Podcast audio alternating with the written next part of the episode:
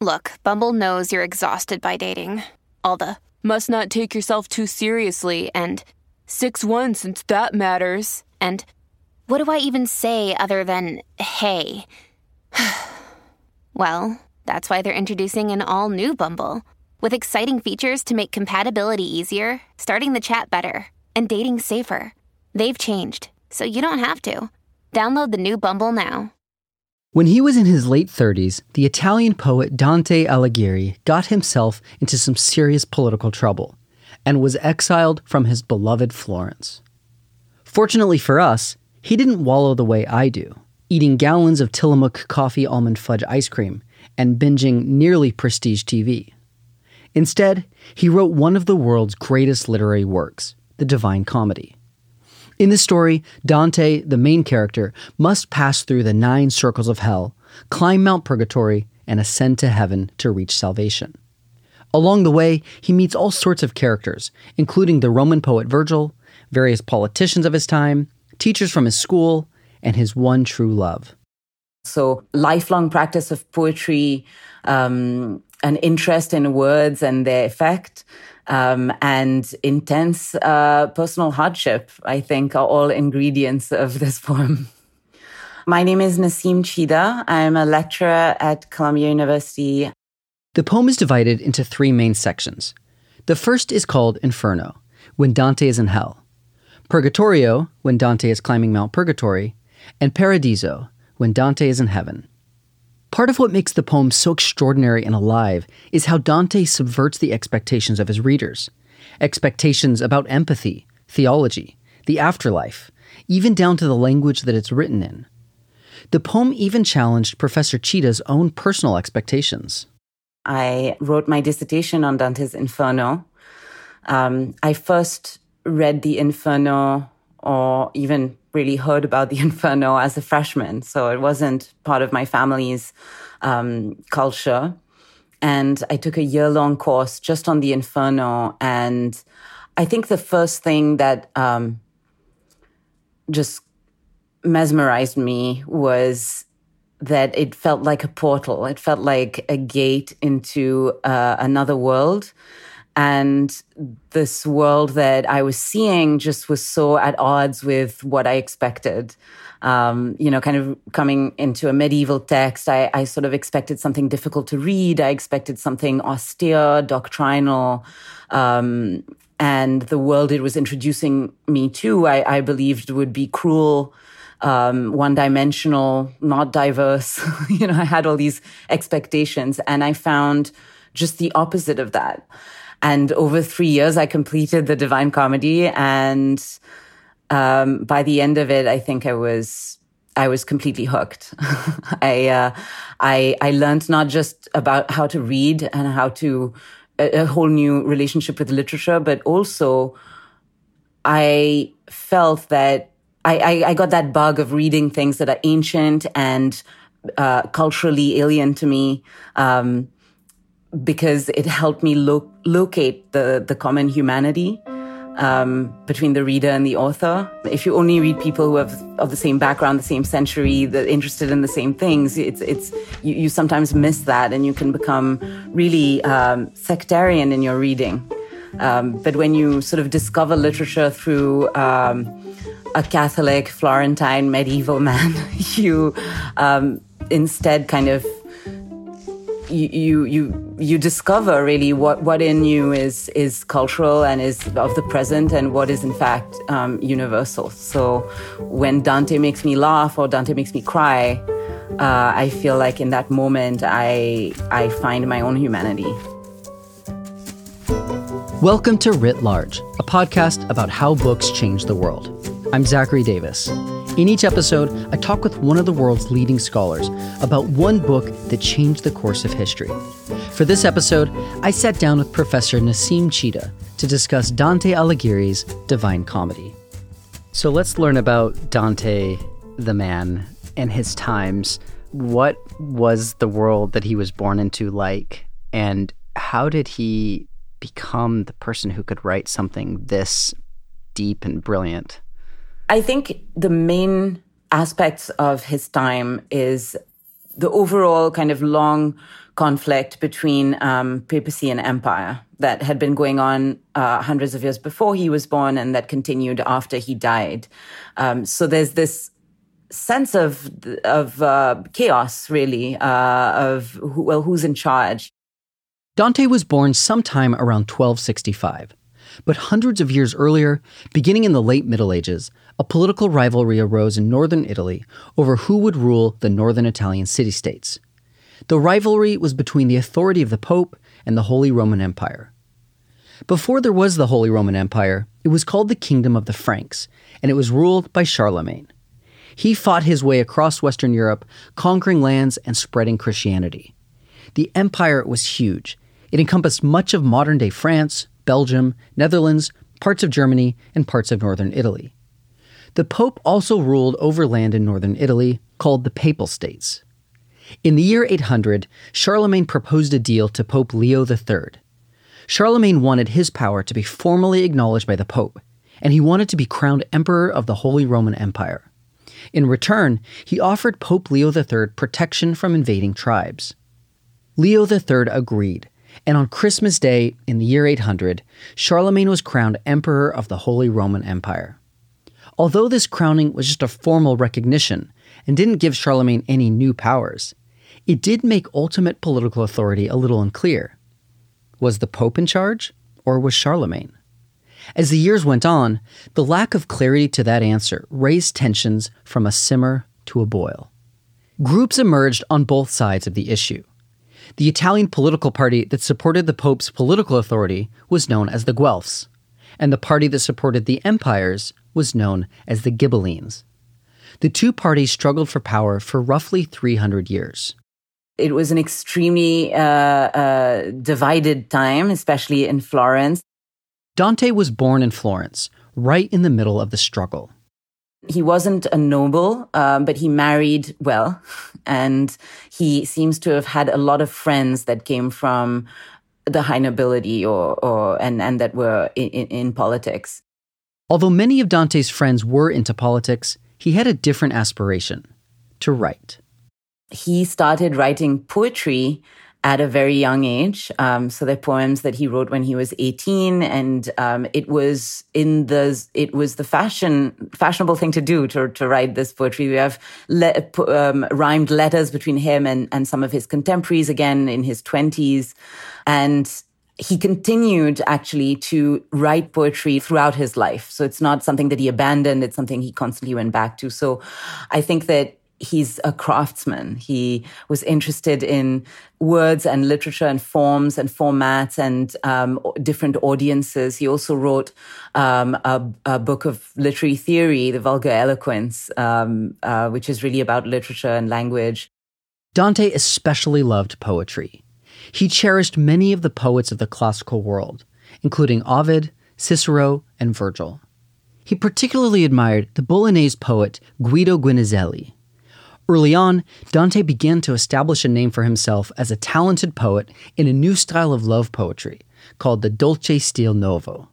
And then he went into politics. And for a brief amount of time, he was one of the priors of Florence. So I would say a member of government um, with quite a lot of um, influence and power, but not more than others.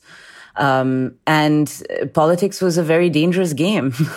uh, it involved making a lot of enemies and getting embroiled in very violent conflict. When Dante was in his early 20s, the Guelphs defeated the Ghibellines and gained control of Florence and the surrounding area. This meant that the Pope once again held political power in the region.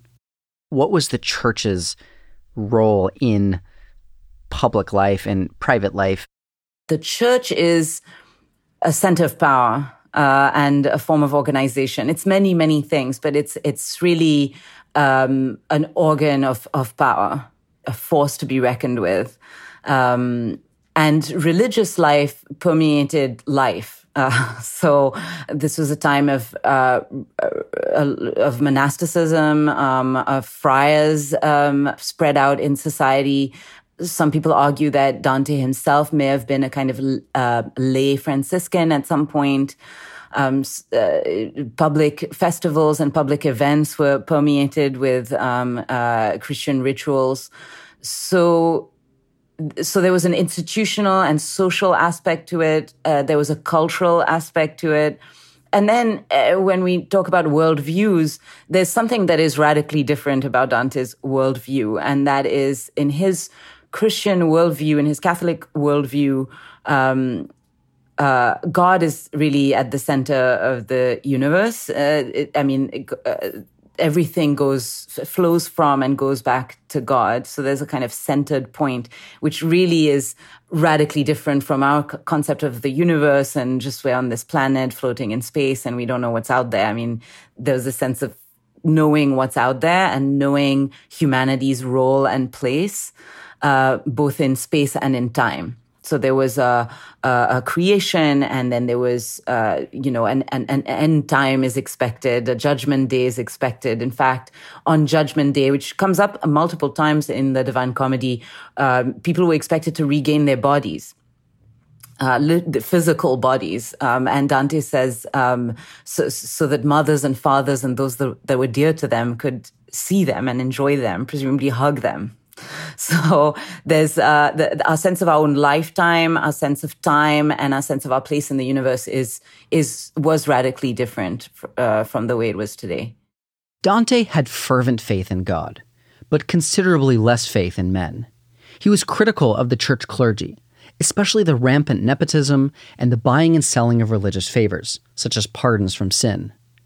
Dante frequently spoke out against church corruption and abuse, a move that ultimately got him exiled from Florence in 1302.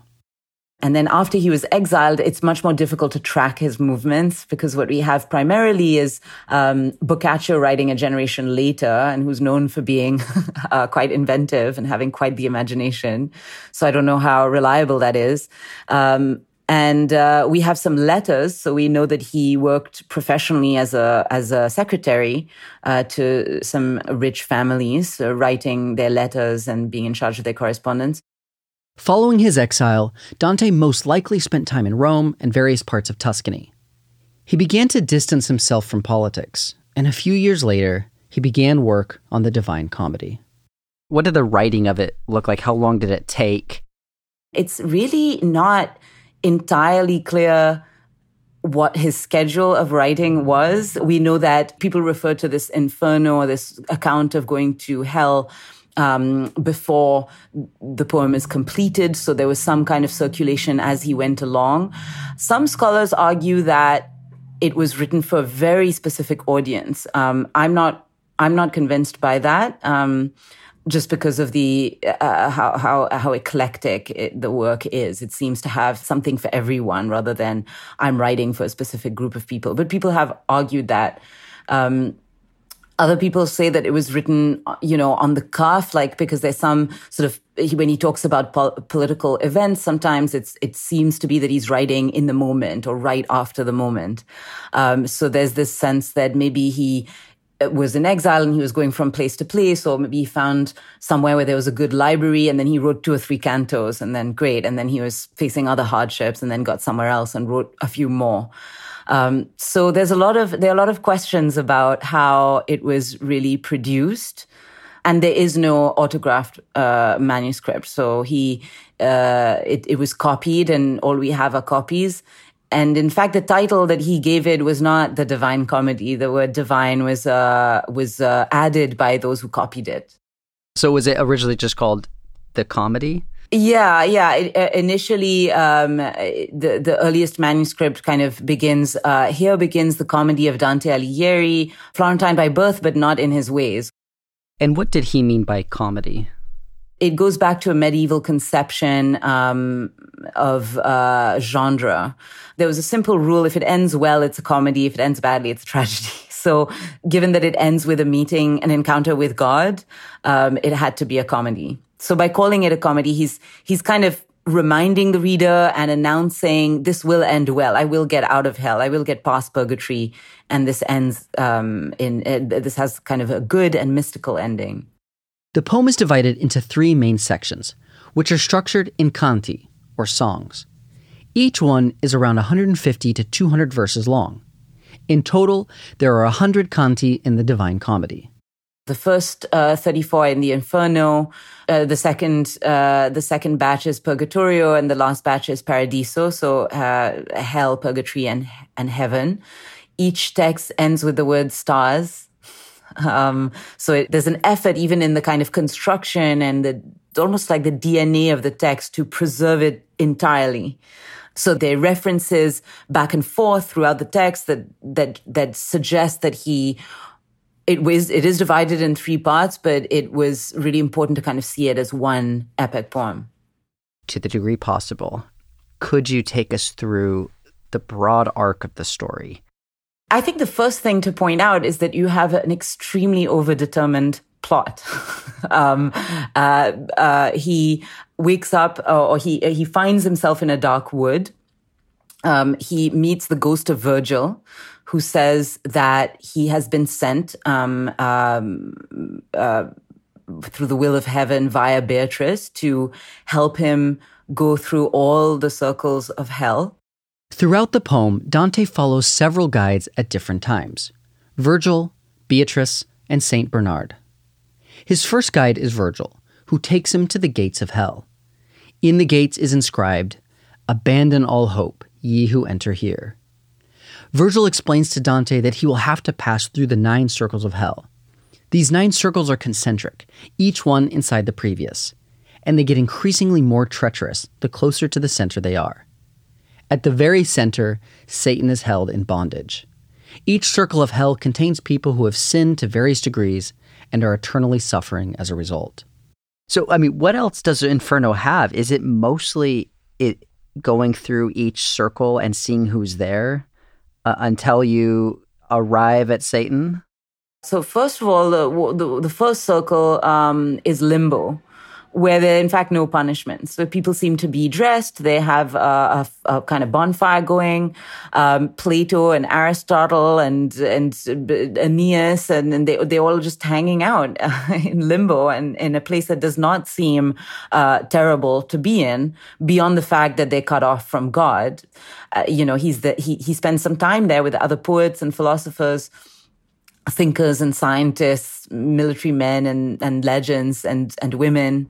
Um, so that's a, that's kind of uh, uh, the, the, the first place where they linger, which is where Virgil is from.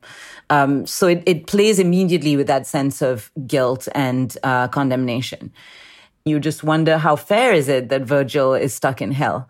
Um, you get to the lustful and you think, uh, should I also be fainting of pity, uh, for, of pity for someone who's in hell? And what does that make me? What kind of a reader am I?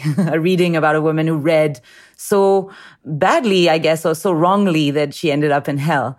Um, among the sodomites, he meets his teacher um, and uh, he who whom he meets and and shows extreme affection to, um, and uh, is uh, mentions how his teacher uh, this had a kind paternal image who um, from time to time showed him how man makes himself eternal, um, and the the the teacher says, "Well, remember me and my book." So this this book is now recorded in the Divine Comedy, also eternalized with with the man. So uh, these are all examples of kind of how it really pushes that frame and plays with the expectation of just seeing, oh, this is a bad, this is sodomite, let him get a punishment and then I can move on.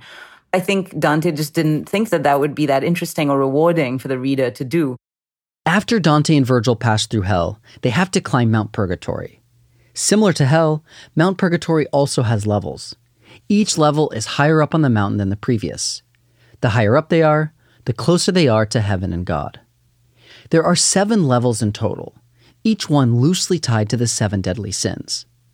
Like in hell, these levels are also full of people who sin to various degrees. In hell, the sinners are punished and tortured.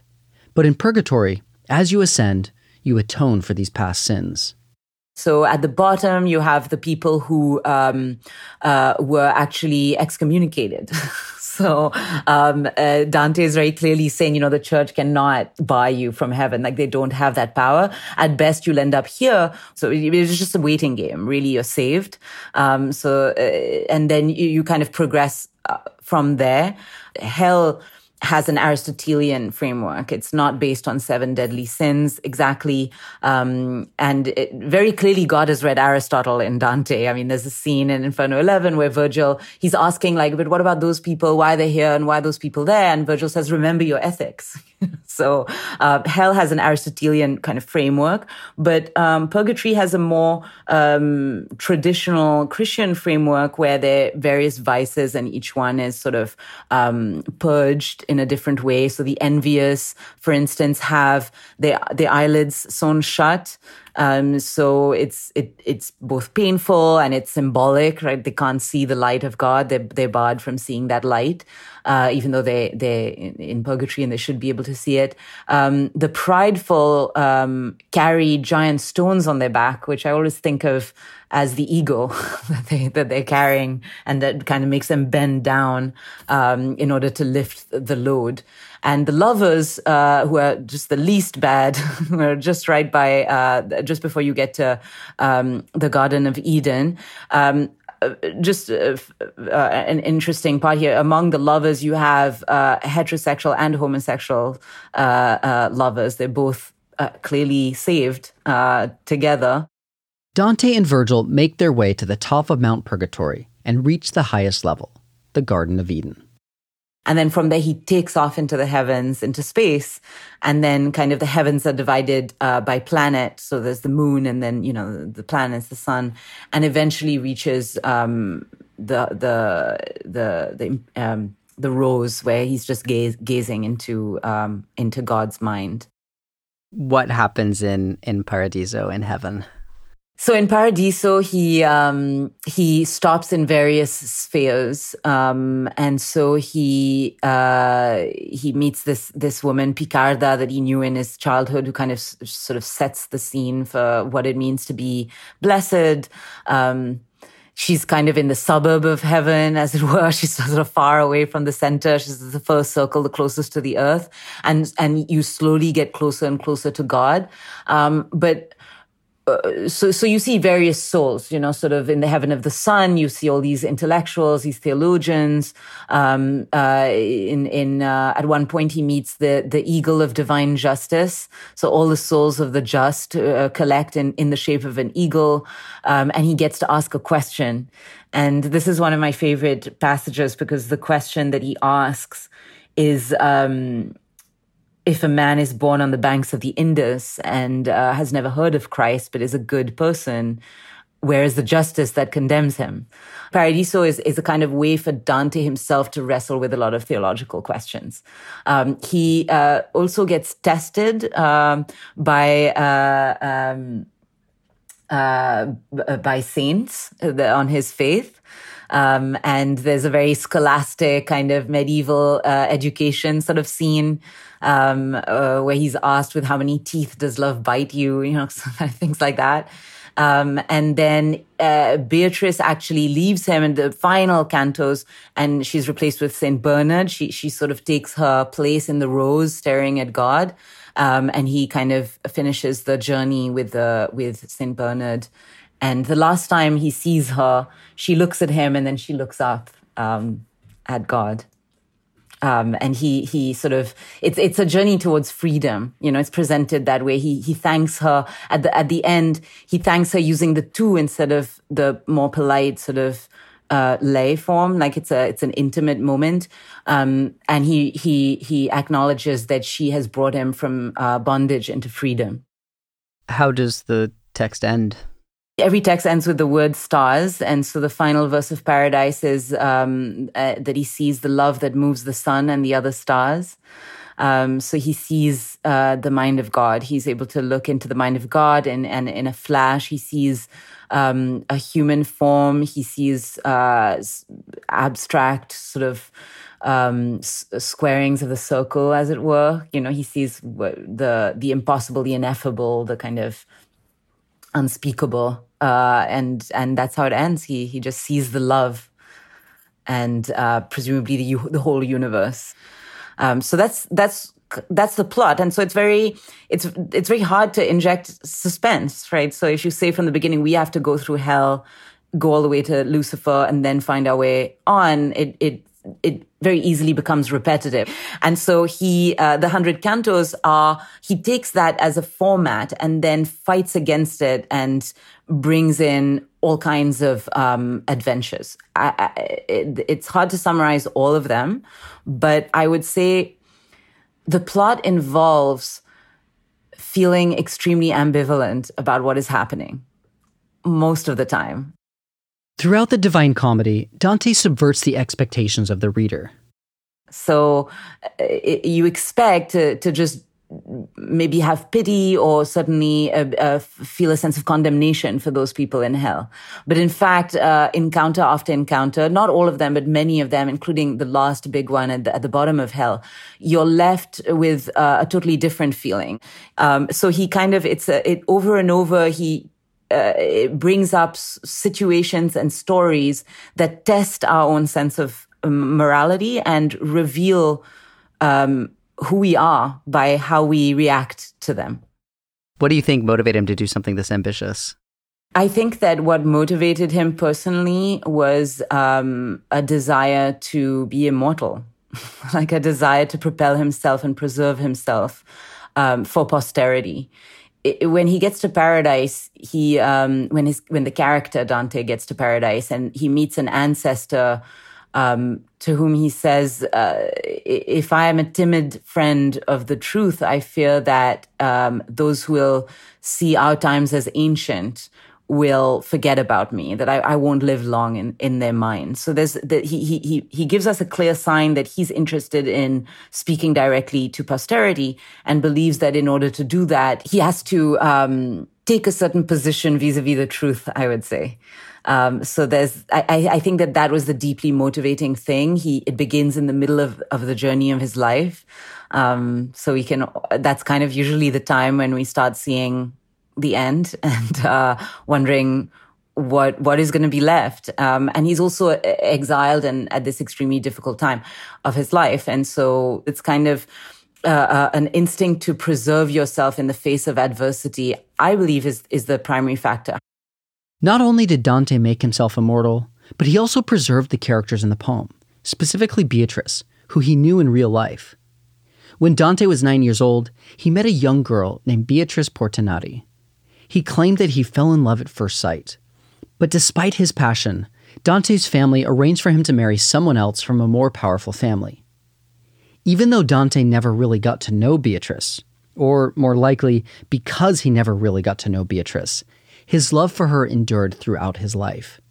In addition to the Divine Comedy, Dante also featured Beatrice in his 1294 work, La Vita Nova, a short text about medieval courtly love.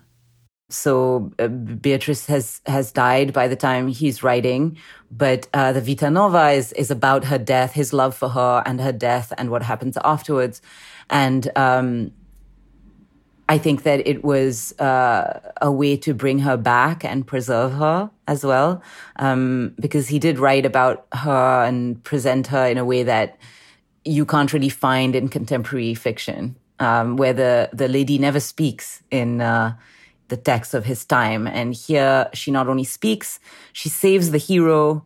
Uh, she explains why there are dark spots on the moon, and she literally leads the way to to God. So there's, uh, there's, I think his grief and his relationship to Beatrice as a person and, and as, as an idea, um, probably is also part of the reason why he wrote something like this. At the time, serious Italian texts were written in Latin, but only the educated elite could actually read Latin. Dante decided to write his epic in Italian so more people could read it. Italian was considered a low and vulgar language, and writing a poem with a divine subject matter in Italian was very controversial. He was very conscious of the uh, value of writing in, of not writing in Latin, for instance, um, and the way that that might both affect all readers and reach more readers uh, than writing in Latin. And so it's composed of canti, of these cantos.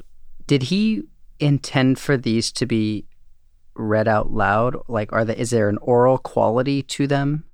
There is an oral quality to them. Um, for instance, many passages uh, imitate the sound of the thing that they're describing. So um, you can hear the sinners scratch themselves uh, because of the use of certain words with R's and and T's. Um, uh, and Z's. So, so it, it, it's, it was designed to be read out loud or even sung out loud. Um, so there is that aspect to it, but it's a, it's, it's, it would be wrong to think that that's what it was designed to do because he very clearly wanted to be glossed or expected to be glossed because there are references in it even if you're the most erudite reader of the time and you immediately know who all the people are, um, he refers to things that are internal to the text that just haven't come up yet. I believe it, it was meant to reach a very wide audience. So that there would be people who would kind of enjoy the the the the the invectives and enjoy the political satire. Um, I wouldn't call it satire, but the, the the the political invectives, but also the sense of adventure and the beauty. Um, and there would be other people who would just sit and pore over it and copy it and count syllables and uh, fill in the blanks.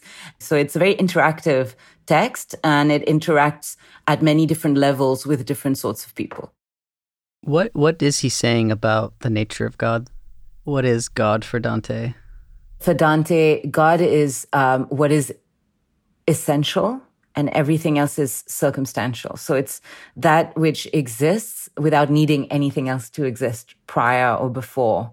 Um, so it's God is everything, and God is the beginning. Um, but he also has a typical uh, sort of uh, uh, three part view of, of God being uh, um, uh, infinite power in the Father, infinite wisdom in the Son, infinite love in the Holy Spirit. So it's a kind of a God with three components.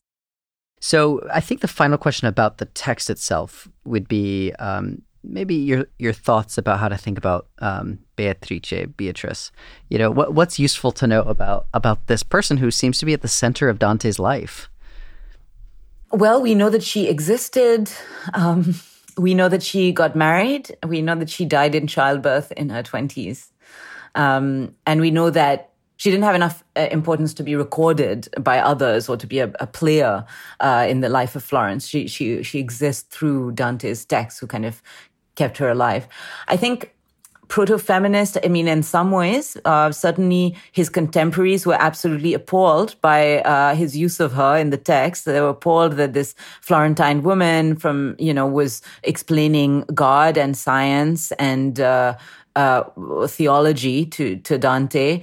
They were appalled that she is up there with Mary and St. Lucy, that she kind of addresses Virgil, that she gets to do all these incredible things. So you know, it's it's it's hard to really give the label, but I think that he was doing something for her that was on he was representing women in a way that was totally different from his contemporaries. Um, what may, may or may not have happened between them is uh, is lost unfortunately because he tells us so much about her. I mean in the vita nova he describes first meeting her and then meeting her second time and then how she died and and uh, how he dreamt of her. So he gives us all of this, but I mean, it's all fiction. Uh, it's it's not. I mean, there's no outside re- the basis for that. There's no other source that confirms any of it. So, and he's such a uh, he's such a, a, storyteller and an inventor that it's um, it's hard to really say if there was what what element of that was real. And she's a the agent of his salvation. I think that's really the key, and that is shocking even now you know to even even now i mean if if you if you met someone who said oh i have a new girlfriend. She's going to be the agent of my salvation it kind of seems a little bit intense. You know it seems like that's a bit much to put on one person. So she's so i think that it's more than i think it's more rewarding um, to think about his relationship with her and her role in the text not as one that represents a kind of illicit or not relationship between individuals um, but uh, something she inspired something in him so, how did his contemporaries react to this text? The immediate reaction was uh, mixed. Um, there's there's a part where he puts all the popes in hell, so that that couldn't have gone down so well in certain circles. Um, uh, but and and there's also a story about how um, Boccaccio would recite certain, wanted to recite the Divine Comedy, so the next generation in Florence, but was sort of booed out of town because there were too many descendants of the families that he puts in hell. So it's very political, and it was, you know, the, if you were responding at the time, it was mentioning a lot of people that people knew in recent history, and people then um, uh, after the Divine Comedy sort of rushed in and, and spilt a lot of ink trying to defend people that he had put in hell. So there's a lot of kind of defensiveness at the time uh, because of how uh, vividly his, uh, because of its all its historicity. Um, the book that was later burnt and uh, got a lot got a lot of um, um, sort of uh, was censored by the church is, is not the Divine Comedy, it's the Monarchia, another political book that he wrote.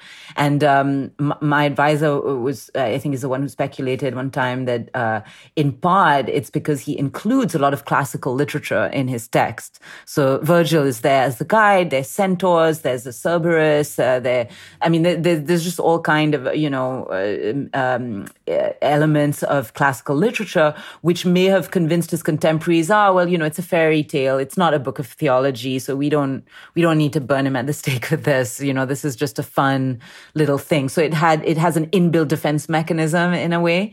Um, and it lasted for a long time in, in, terms of its its authority over over readers.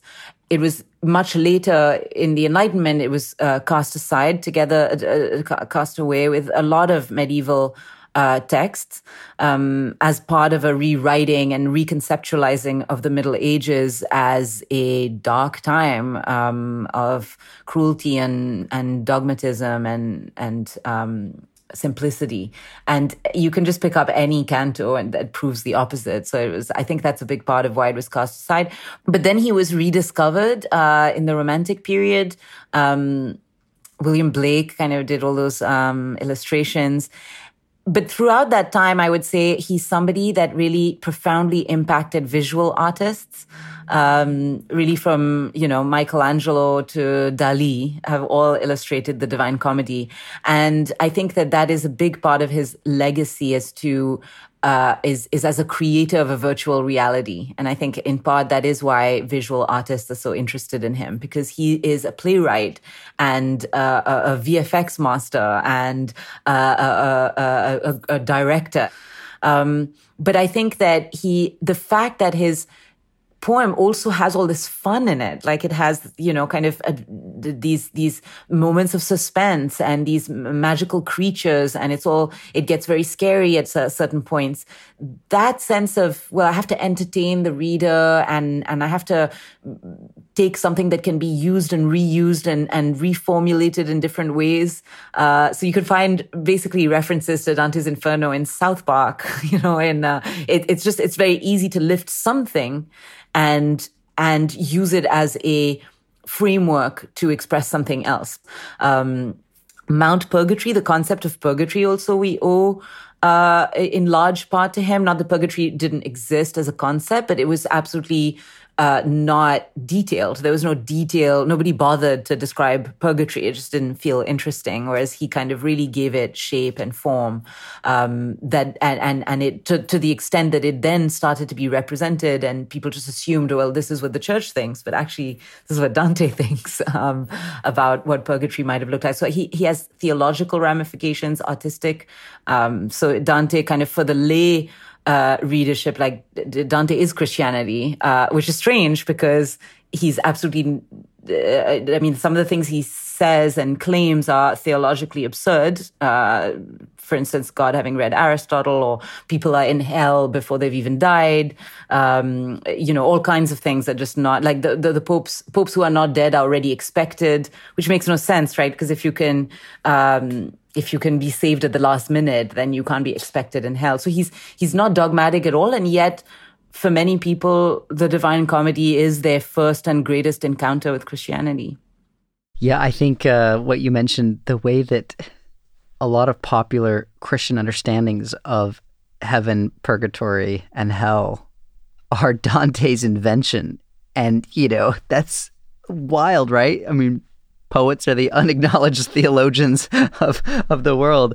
Um, that's amazing, and I, you know, I wonder if church leaders have been at pains to say, no, that's that's just Dante. That's not what we actually believe. Well, it's it's it's it's a it's a double edged sword, right? Because on the other hand, you can read Dante and walk away from that thinking, oh well, I better be a good Christian, you know. And th- there's nothing in it that he he's very he doesn't admit to breaking these theological rules. Quite the contrary, he, he presents himself as he he makes a truth claim. I mean, there's no where in the comedy where he says, "I'm going to make this up." He, says the opposite. I woke up in a dark wood and I saw this, um, and he he he perpetually underlines, you know, reader, I swear by the notes of this my comedy, I saw, you know, this thing. So he's he's kind of claiming, making a truth claim about the work. Through his poetry, Dante achieved his dream of immortality. The Divine Comedy is a work of surpassing beauty and faith, and helped forge our conception of heaven, hell, and purgatory. It continues to be read and beloved by millions. But in addition to immortality, there was another, more immediate reason he may have written the poem. Some people have argued that he did it in order to find his way back into Florence. You know, he he says one day I will go back a poet, and he never did. So maybe there was a sense of hope that by writing something so incredible or by writing specific things about specific people, he might gain favor and find his way back. Dante died at the age of 56 and was buried in a tomb in Ravenna, Italy. Florence eventually regretted exiling Dante and made several requests for his remains. They were all refused. In 1829, Florence even built a tomb for Dante, but it has remained empty ever since. In 2008, roughly 700 years after his death, Florence finally officially rescinded his sentence of exile. Even though Dante never made it back to Florence, in some ways, his wish was answered.